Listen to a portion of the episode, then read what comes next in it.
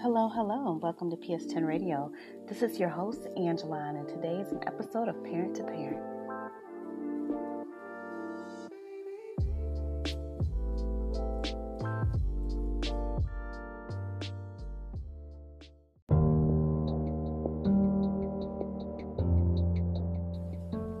In today's episode, we are going to talk about attention talking about how our kids need attention, but not only do they need attention, they need positive attention because it's so easy to give them negative attention, right? So if they if we're doing something and we're busy and they come in the room, we you know, if you give them attention by being like, you know, you need to go back to your room or you need to go do some something um, else or you need to go play somewhere else or I don't have time or I'm not able to don't bother me right now I'm not able to help you or go ask somebody else or just when you kind of push them away or you don't listen to them or you ignore them ignoring them is probably the worst thing you can do to a child and even to any other person whether it be a child or an adult or an animal or pet or anything we do not want to ignore people. That is so, that's just, to me, it's just the most hurtful thing you could ever do to somebody is totally, completely ignore them like they don't even exist. And that, you know, messes with people's minds. So you definitely don't want to ignore. But the negative attention is just as bad. It can make people feel bad about themselves. It can give them a complex about themselves. It can make them have, cause them to have low self esteem. It definitely has a negative impact when you negatively respond to your children, whether that be through the look on your face or maybe your tone of voice or, you know, like if it depends on like what is being said, right? But you could say something that could be pretty general, but depending on your tone of voice and your influx of your voice and tone and volume, it all can impact different people in different ways. So if I said, put that down to somebody, if I am joking, I might be like, put that down, right? Or if I'm upset with them, I might say, put that down. So you see how my voice was changing, and you know, just the influx on different syllables can cause a different reaction in both instances, but I'm saying the same thing put that down. You know, it could even be like, put that down, you know, in a kind of that singing voice that sometimes parents do, like, I'm giving you a warning. And, um, or if you're smiling, you know, then kids might, you know, push the buttons and, you know, they're like, oh, okay, you playing and you're not serious, or I'm not going to get in trouble if I don't do what you say right, right away. So, and I think that just has to do with parenting style and also um, what's going on at the moment and your mood and everything like that. But, one thing I did was always looking up things on the internet, and one of the articles I ran across is actually out of Australia, and it's an Australian parenting website called raisingchildren.net. .au and it breaks things down in different categories so the first category it has in this um, in this article on this page is just what is positive attention. So it breaks it down. It's smiling at your child, it's giving them eye contact and having caring facial expressions. Again, no matter what you're saying, if your face and your uh, is saying you know something positive or something negative that's the impact that you give positive or negative showing physical affection holding their hand giving them a hug rubbing them on the back or shoulder using words to celebrate and encourage your child, not put them down and making them feel bad about themselves, and also showing interest in what they're doing and what they're interested in and what activities and achievements they actually accomplish. So, those are ways that you can give positive attention to your child. And then it goes on to talk about why positive attention is important. And I've already kind of pointed out different reasons why it is hurtful to have negative attention, right? So the low self esteem, the making people feel bad about themselves, feeling like maybe they shouldn't even be here, or don't belong in this family, or you don't like them, or hey, the list can go on and on. All the negative things that you can think of, it is definitely on that list when you give negative attention. But the positive attention, the positive attention is what uplifts children. It uplifts, it helps them to develop a healthier self image. It helps them to develop healthy relationships with not only you, but even with other people outside of the home and other people within the home. And as a parent, you want your children to be able to function and to represent you well outside of the home. You don't want them to just act right in your presence. You want them to carry that over when they're in school, when they're in the community, when they're at sporting events, whatever it may be, the mall, or if they're at a friend's house for a play date, you want them to be able to carry that over. So it's very important for them to have loving, positive relationships, loving, positive messages from you as a parent so it can build up their self image and their self esteem. And also, you know, not allowing children to just do whatever they want to do. Children need boundaries, and that's a lot of times why they push us and why they challenge us. And it's good because sometimes we as parents become kind of, you know, like we just want the kid just go play, just go play, let me do whatever I got to do, whether it be work or relax or um, take care of something else that you need to do. And we don't want to be bothered sometimes. We you know we just want to do what the responsibilities that we know we have to do. And we don't want our children to get in the way or to maybe see what we're doing or whatever that it may be like that. But the impact of that is then they don't know the right from wrong. They don't understand the dynamics of, you know, this is what I should do or this is how I do things. For instance, I know like some parents really prefer their children not to be in the kitchen while they're cooking. So the the drawback of that is when your child gets older and they need to be cooking for themselves, they're not able to, right? Because they you haven't really taught them because you're like you, you can't be in here. Um, I don't want you messing with the stove. I don't want you messing with my food. I don't want you eating stuff when I'm not here. Like, and if you do that, you're not really teaching them how to be sustainable or able able to independently take care of themselves. Especially if you need to run out to the store or something and they're at home and and they're hungry instead of just grabbing a bag of chips or cookies or something, maybe they want to put some ramen noodles in a bowl and put it in the microwave, or maybe they need to learn how to boil some water, or maybe they need to learn how to make a grilled cheese, you know, whether it be in the microwave or on the pan, or, you know, use one of the uh, kitchen appliances. Maybe they need to learn how to use the toaster or the air fryer or something like that. So we have to teach our children these things, and we can only teach them to be safe and to use things correctly and to know right from wrong if we model it for them and also if we allow them to see us doing it because you know they're going to do things that they see us do rather than what we say, right?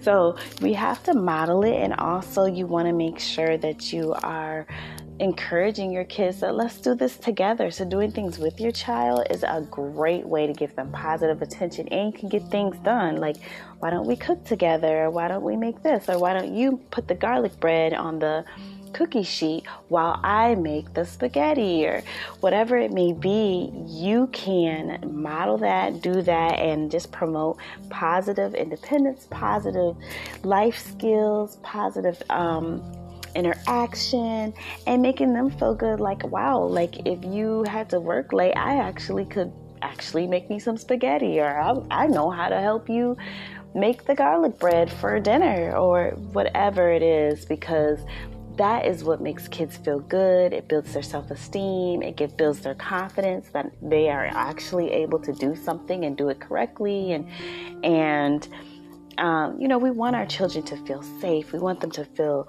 like secure and we want them to feel confident in their skills and things that they're doing.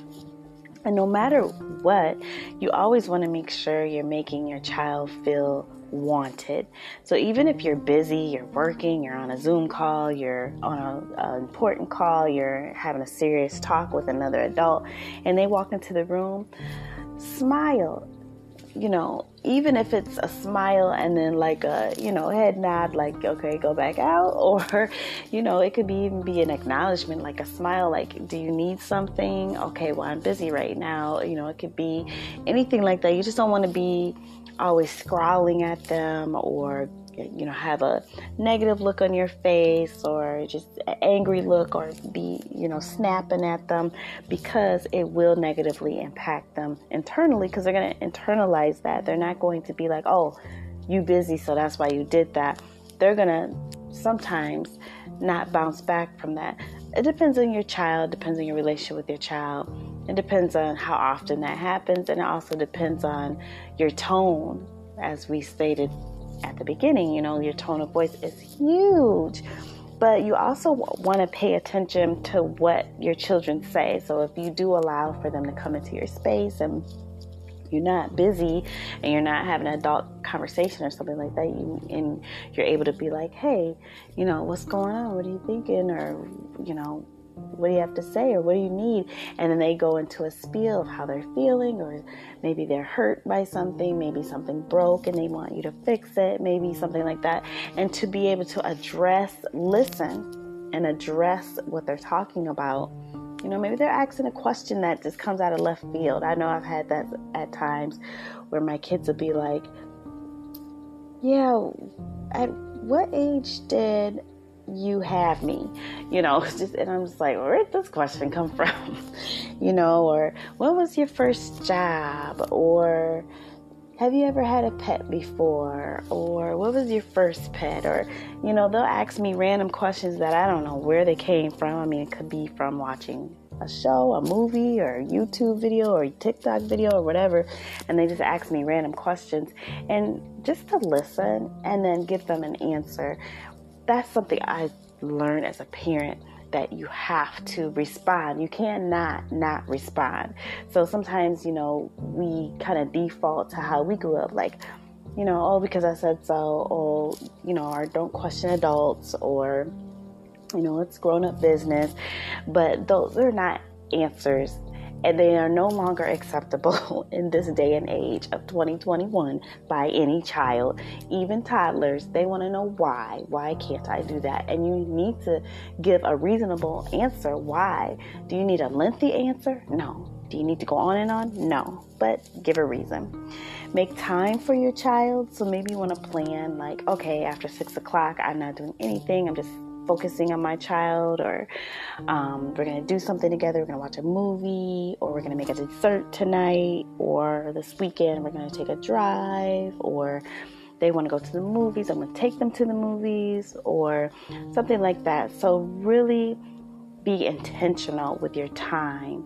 So, not only smiling and showing interest in what they're saying and doing, listening, but also take time to do things with them. And also praise them. Praise them for the things that they're doing well. Praise them for trying new things. Praise them even when they try things and fail. Praise them for not giving up. Like, you tried. You didn't just not try at all. You tried, you did it. Okay, you learned from not completing it or not, you know, being successful at that skill or that class or whatever it may be. So, really help them to process uh, not succeeding and not winning and not, you know, because that is something that we need to learn because it's going to happen over and over and over throughout life.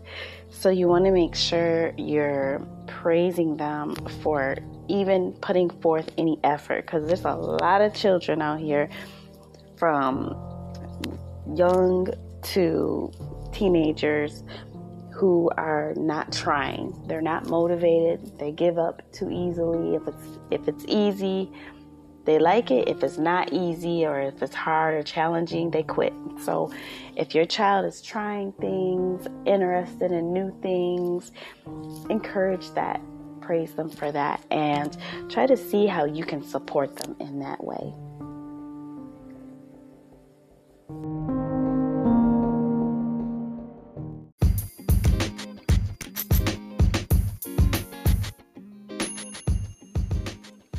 Hello, hello, PS10 radio listeners.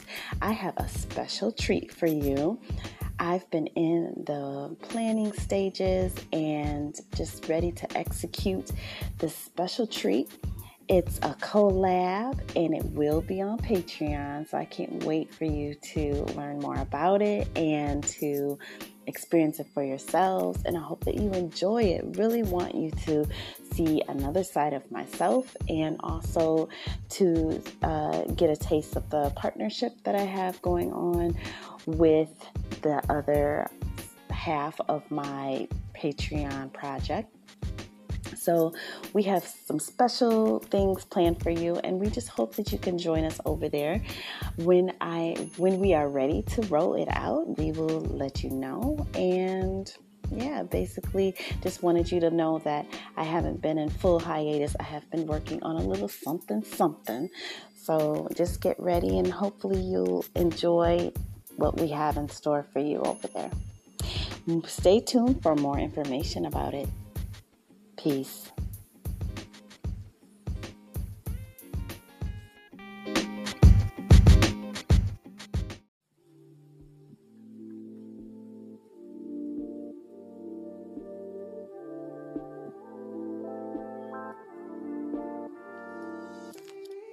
Hope that you have found some value in this article we found on raisingchildren.net.au on just being positive and giving positive attention to our children. We will definitely explore this topic more in the future, but meanwhile, be the best you that you can be one positive step at a time. Peace.